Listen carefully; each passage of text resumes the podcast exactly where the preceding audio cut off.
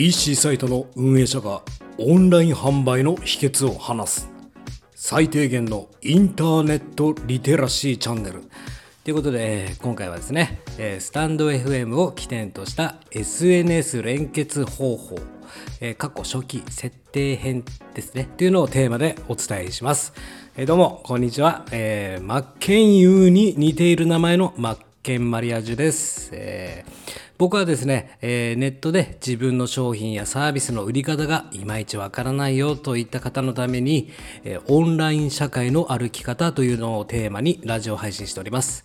自分のね、特技やサービスをオンライン社会で売りたいと思ってるんだけども、やり方がわからない人の全ての悩みを解決します。ということで早速、本日はですね、スタンド FM を起点として、どうやって、SNS をつないでいこうかというテーマに、話していきたいなと思います。多分これ皆さんね、このラジオを聞くということはスタンド FM を間違いなく、されてるということですよね。で、また配信されてる方がほとんどだとは思うんですが、何かのね、将来的に自分のサービスにつなげたいとか、自分の商品を販売したいという何かしらの目的があると思います。そういった時にせっかくこれね、今のこの時代、音声時代がやってきましてね、このラジオを使ってどうにかできないだろうかとか、ラジオを配信するネタがないよとか、いろんな悩みがあると思うんですよ。とりあえずは始めてみたんだけどもと。で、普段 SNS もやってるんだけども、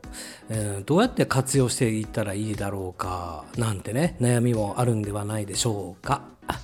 ということで僕はですね、このね、オンライン社会の歩き方というのをね、やっておりまして、まず最初にじゃあ僕自身を題材にしてですね、僕はどうやってやっていったかということをね、参考に、説明していきたいので、参考になれば幸いかななんてね、思っておりますよ。ね、ご飯食べた？でも僕のところはね、ボンジュール、17時58分なんですけどもね、日本の皆さんは何時何分ですかってね、時差あるわけねえだろってね、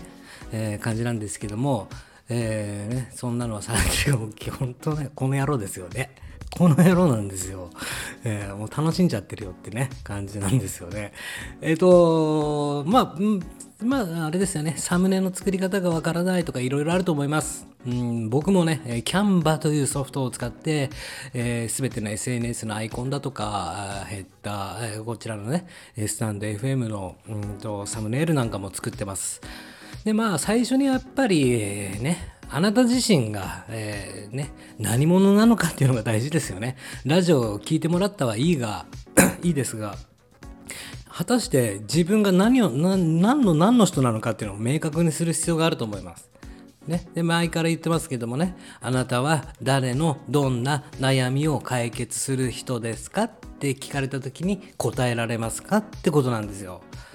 で、僕の場合はまずじゃあ最初にそれを決めました。で、ラジオのプロフィール、やっぱりプロフィールページですよね。ここをね、固めていかなければいけません。ここはどういったことを入れたらいいかというと、やっぱりコンセプトだとかテーマだとか、このラジオを聞くことによって、その人がどうなりますかってことなんですよね。このラジオを聞いていただくことにより、あなたに何のどういった変化をもたらしますかっていうことを書いてあげることが大事なんですよね。で、スタンド FM でも何でもいいんですけども、ここで土台が固まってしまうと、そのプロフィールページが固まると、他の SNS にも全部引用できるんで、まずはじゃあこのスタンド FM をとりあえずやってみたと。そういった方々にね、まずはどうやって決めていきましょうかっていうことで、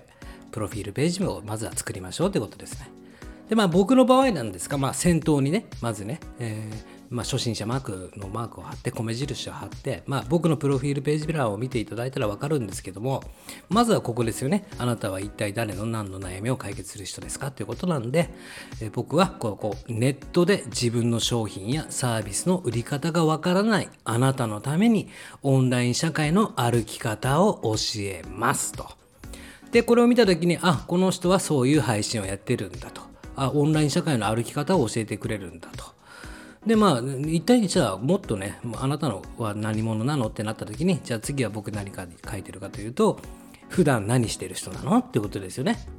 まあ人間味というか、普段あなたはね、じゃあオンライン社会の歩き方を教える人なんですね。わかりましたよ。はいはい、なるほどですね。じゃあ普段は一体何をしてる人なのか。で、僕はこのね、もう現在はオンラインで海外輸入のネット販売や、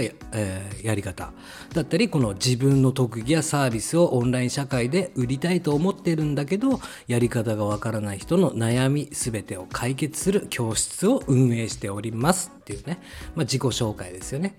で、まあ自己紹介がここで終わったとして、次にじゃあだったらこうしてみたらの向上心の提供が大好きですと、まあこれは僕のモットーというかね、まあコンセプト的なものにあたりますよね。まあね、だったらこうしてみたらいいんじゃないですかっていうね、そういったね、もっとこういうふうにしたら良くなると思いますよっていうことを提供するのがすごく大好きなんですよ。で、まあテーマとしてはこの客観視こそ最速最短と。やっぱり客観視って本当大切ですよね。自分でやっぱり自分のことってなかなか見ることって難しいんですよ。まあ、自分が良かれと思って発信してる自分のこだわりだとかね、自分しか知らない言葉だったりとか。だけど人によってはね、一体何のこっちゃってことですよね。カタカナでなんだかコンサルティングとかありますよね。なんだかカウンセラーとかってね、カタカナで書かれたって分かりませんよね。自分しか分かりませんよね。自分は分かってますよみたいな、そういう感じですよね。なのでやっぱり客観視こそ最速最短って僕いつも思ってるんですよ。で、僕自身もそうです。自分のことは自分で、まあ、分かってるつもりなんですがなんですよね。やっぱり客観視、人の意見を取り入れて自分はどう見えてるかっていうことが大事かなと思ってるんで、そういった言葉を大切にしているんで、まあ、ここに、まあ自分の格言ではないですけど、そういったものを載せます。じゃあここで一旦まとめますね。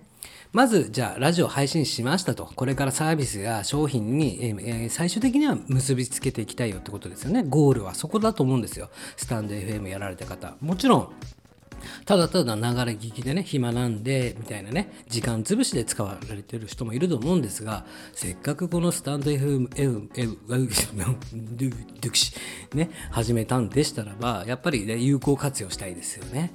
で、まず自分のページに見てもらった時にはプロフィールページ欄を固めましょうということで、あなたは誰のどんな悩みを解決する人ですかということをまずは先頭に持っていきましょ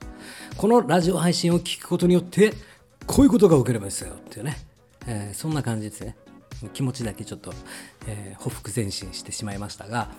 で、実際自分はどういった、まあ、ここは実績でもいいと思うんですよ。数字を用いた実績を使うといいよとか言いますよね。何百万人に、ね、フォロワーいますみたいなね、安倍総理に並んで日本で何番目にフォロワーが多いですとかでもいいんですよ。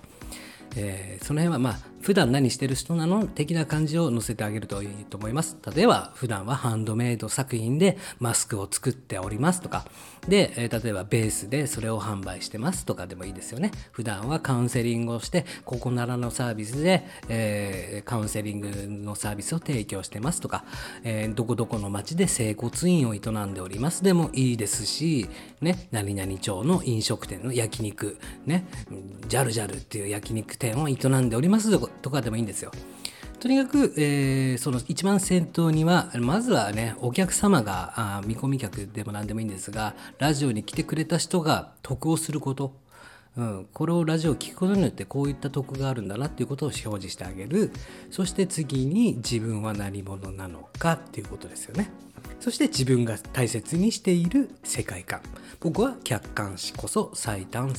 速最短とか向上心についてですよね。で、その後僕自身はこの自己紹介として、まあ、個人ビジネス在宅ワーカーです、自由ゆえに自己責任を背負って仕事をしてます。自己責任がお給料だといつも言い聞かせてますとかで、まあ一言目二言目、まあ、僕が大切にしている言葉っていうのは、出会いは一瞬、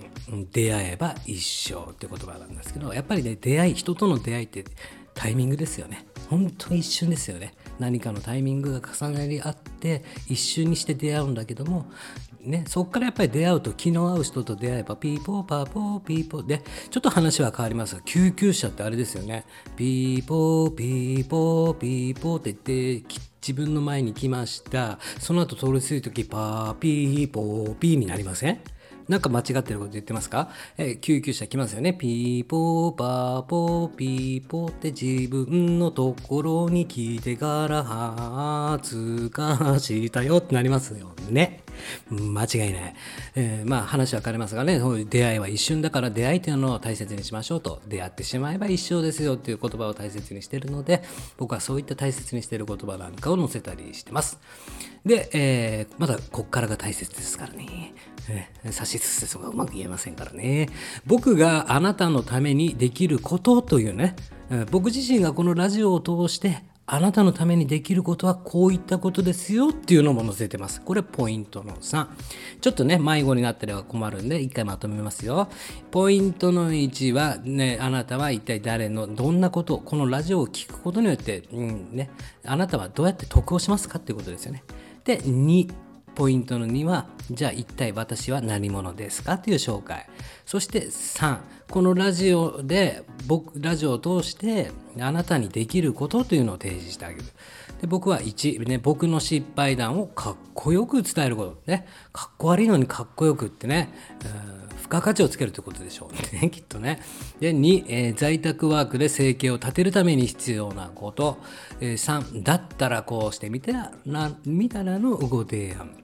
で、4、知識の押し入りなんかね、このラジオを聞くことによって、僕にはこういったことができますよっていうことですね。で、さらにここからが大事で、例えばこんな方に聞いてほしいです。すなわちペルソナってやつですね。ぜひね、僕のラジオにも過去のラジオにもペルソナの決め方っていうのがあるんで、要は自分にとっての理想のお客様ってことですね。ペルソナ、ペルソナなんかを最初にドカッときっちりね、やっぱり決めておくと全てがスムーズにいきますんで、ぜひプロフィールとかコンセプト、あとペルソナ、要はターゲットですよね。それを明確にしておくと後々スムーズにことが運びますオンラインをね、もしかしたら走って歩けるかもしれないんですよ。オンラインの歩き方を教えてますけどね、そういったね、やっぱり土台、素材、最初の素材、初期設定をしておくことによって、この先のオンライン社会をね、もうまあ走るとまではいけませんが、競歩ぐらいまでではね、スッタスッタスッタピピペナルティです、足浮きましたみたいなね、感じで歩けるんではないでしょうかと。で、僕の場合ペルソナはこうしてます。例えばこんな方に聞いてほしいです。他人の時間に生きる会社勤めをやめたい。あと個人事業主になりたいなと考えている。あとネット販売を覚えて自宅で稼ぎたい。あとはリモートワークを確立し生計を立てたい。あとはオンラインサービスを展開していきたい。で、あとは情報発信のやり方がわからない。そしてハンドメイド作品をブランディングしたい。こういったペルソナですよね、設定。どういった人に聞いてほしいかと。僕のできることはこういうことですよ。そしてこのできることを誰に聞いてほしいかってことなんですよ。もう一回言いますからね。僕はこのラジオを通してあなたのためにできることはこういうことですよと並べる。その後にね、こういったできることをこういった方に聞いてほしい。これがポイントの3つ目です。で、まあそんな人たちに向け、発信ということで、最後に自分のブログに飛ばしたりとか、自分のサービスページに飛ばしたりとか、まあね、メルカリやられてるんだったらメルカリのページ、僕だったら Amazon、僕は今ブログにしてますけどね、やっぱりここは、商品サービスのページなんかを載せるといいと思います。もしくはブログやられてるんでしたら、ブログに飛ばしてあげて、ブログから、サービス、ワンクッション置いてあげてサービスに飛ばすって感じでやっております。で、まあこれでまずは土台をカチッと決めるわけですよ、プロフィールを。そしたらいつ見られても恥ずかしくないよと、何者なのかっていうのをね、はっきりさせてあげると。で、アイコンですよね。やっぱりサムネのアイコン、サムネイルアイコンですよね。これはもうキャンバで簡単に作れるんで、別にこだわる必要はないんですが、まあいっぱいね、配信されてる方いっぱいいるんで、ずらーっと並んだ時にやっぱり目に留まる色使いとかした方がいいかなとは思ってますね。この配信イコールこの人だっていうね、やっぱりキャラクター作るというのは大切になってきますからね、あなたの色というのを決めておいた方がいいと思います。もちろん顔とかでもいいですしね、アニメキャラとかでもいいんですが、やっぱり色、やっぱり目でね、まず目で見て、本当そうじゃないですか。人間なんて動物ですよ。僕は本当動物代表人間なんですよ。まずはね獲物をね、捉えようとした時ねガルルとね茂みにねもうほふく前進で近づいていくわけですよ。そうした時にねやっぱりいい色の食べ物食べたいじゃないですか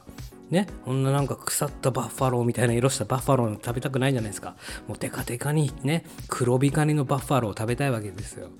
そしてやっぱり色っていうね視覚的に見て、パッと印象のつく色を使っておくっていうのが大切になってきますよねということで、じゃあここでまあ固まりました。で、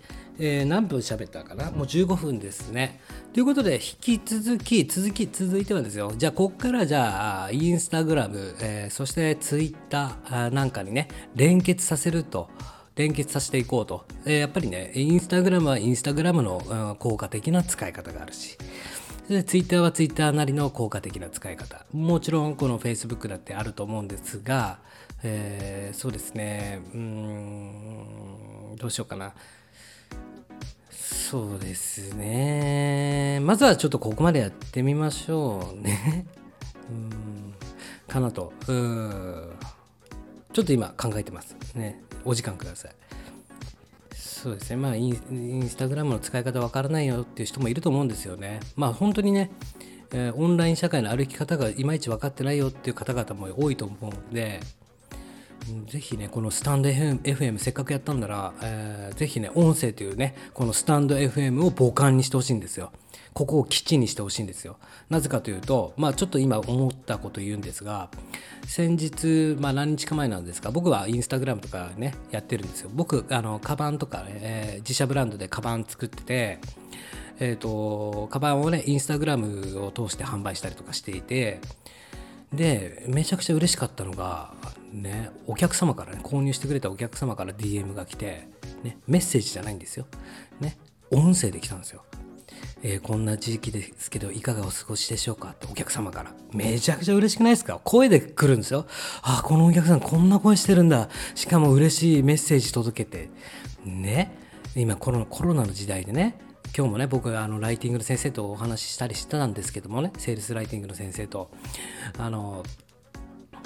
営業とかね、営業職の方なんかこのコロナの時代営業とか行けないわけですよ。じゃあどうするかと、ね、メッセージで新商品発売しましたよなんてねメッセージで打ったところで受け取ってもらえないと、やっぱりこれって音声とかね YouTube 動画やっぱりもっと立体的に届けてあげるといいですよねみたいな話ねお聞きしたんだ。そうだよなみたいな話になって、やっぱり音声っていいですよね。ね、何よりも手っ取り早いですよね。やっぱりね YouTube で顔出ししたくない、 SNS で顔出ししたくないっていう人もいると思うんですよね。でやっぱりそういった時にやっぱり活用するのって音声じゃないですか。だからこのスタンド FM を有効利用してあげればいいんですよ。飲食店されてる方なんかはまずはスタンド FM にね、何日からね、何らかのね、何百円引きセールやってますんでね、よかったら皆さん来てくださいね、みたいな感じで、広告宣伝にもなるし、ね、なんかカウンセラーやってる人なんかはね、日々のね、知識なんかをラジオを通して、あ、この人からこのカウンセリングのサービス受けるとこんな声の人なんだっていうね、文字以上に伝わりますよね。音声って本当大事だと思うんですよ。で今ねハンドメイドでマスク作ってますみたいなね、この針を何号の針を使ってこうやってやってるんですけどもって日々の発信をしてあげるとね、あ、こういった声の人がマスク作ってくれるんだっていうね、やっぱプロセスっていうね裏舞台だったりとか、もう過程ですよね、商品が出来上がっていくまでの過程だったり、そういうね裏舞台をこう見せてあげることによってもっとお客様との距離が近づくんじゃないかななんて思いますよ。まあ、サービスなんか売ったことないっていう方はね、僕はやっぱり、ここならでサービスを作ったりとかね、まあ物販物をこれから売っていきたいよっていう人はやっぱり最初はメルカリだとか、僕は Amazon で売ってますけども、やっぱり理由があるんですよ。ここならでサービス提供するとか、メルカリでね商品出すとか、 Amazon で商品販売するとか、それって何か分かります？これね、こっから皆さんにも大切になってくることなんですよ。ただただ商品やサービスを作って終わりになっちゃダメなんですよ。大事なのってやっぱり集客なんですよね。人を集めるということなんですよ。人を集めてそこにリーチしないといけないんですよ。セールス、最終的にねセールスしなきゃいけないんですよ。セールスしないことには物売れませんからね。そしたらやっぱりセールスの仕方を覚えないといけないんですよ。そんな時にね、私声が恥ずかしいなんか言ってられないですよね。将来的に物を売ったりサービス提供する人がね、声出して私の声が嫌なんでとか言ってられないですよね。むしろね、もっと言えば顔出しなんてしてられないんですよとかしたくないんですよなんて言ってられないですよね。ぶっちゃけね。だけどやっぱり顔出ししなくてもできるっていうことは確かなんですよ。せめて最低限ですよ。最低限のリテラシーとしてはやっぱり音声で何かを伝えてあげるってことはやっぱ大切ですよね。文字でもちろん文字でも伝わりますよ。文字だけ読んだって伝わります。なんとなく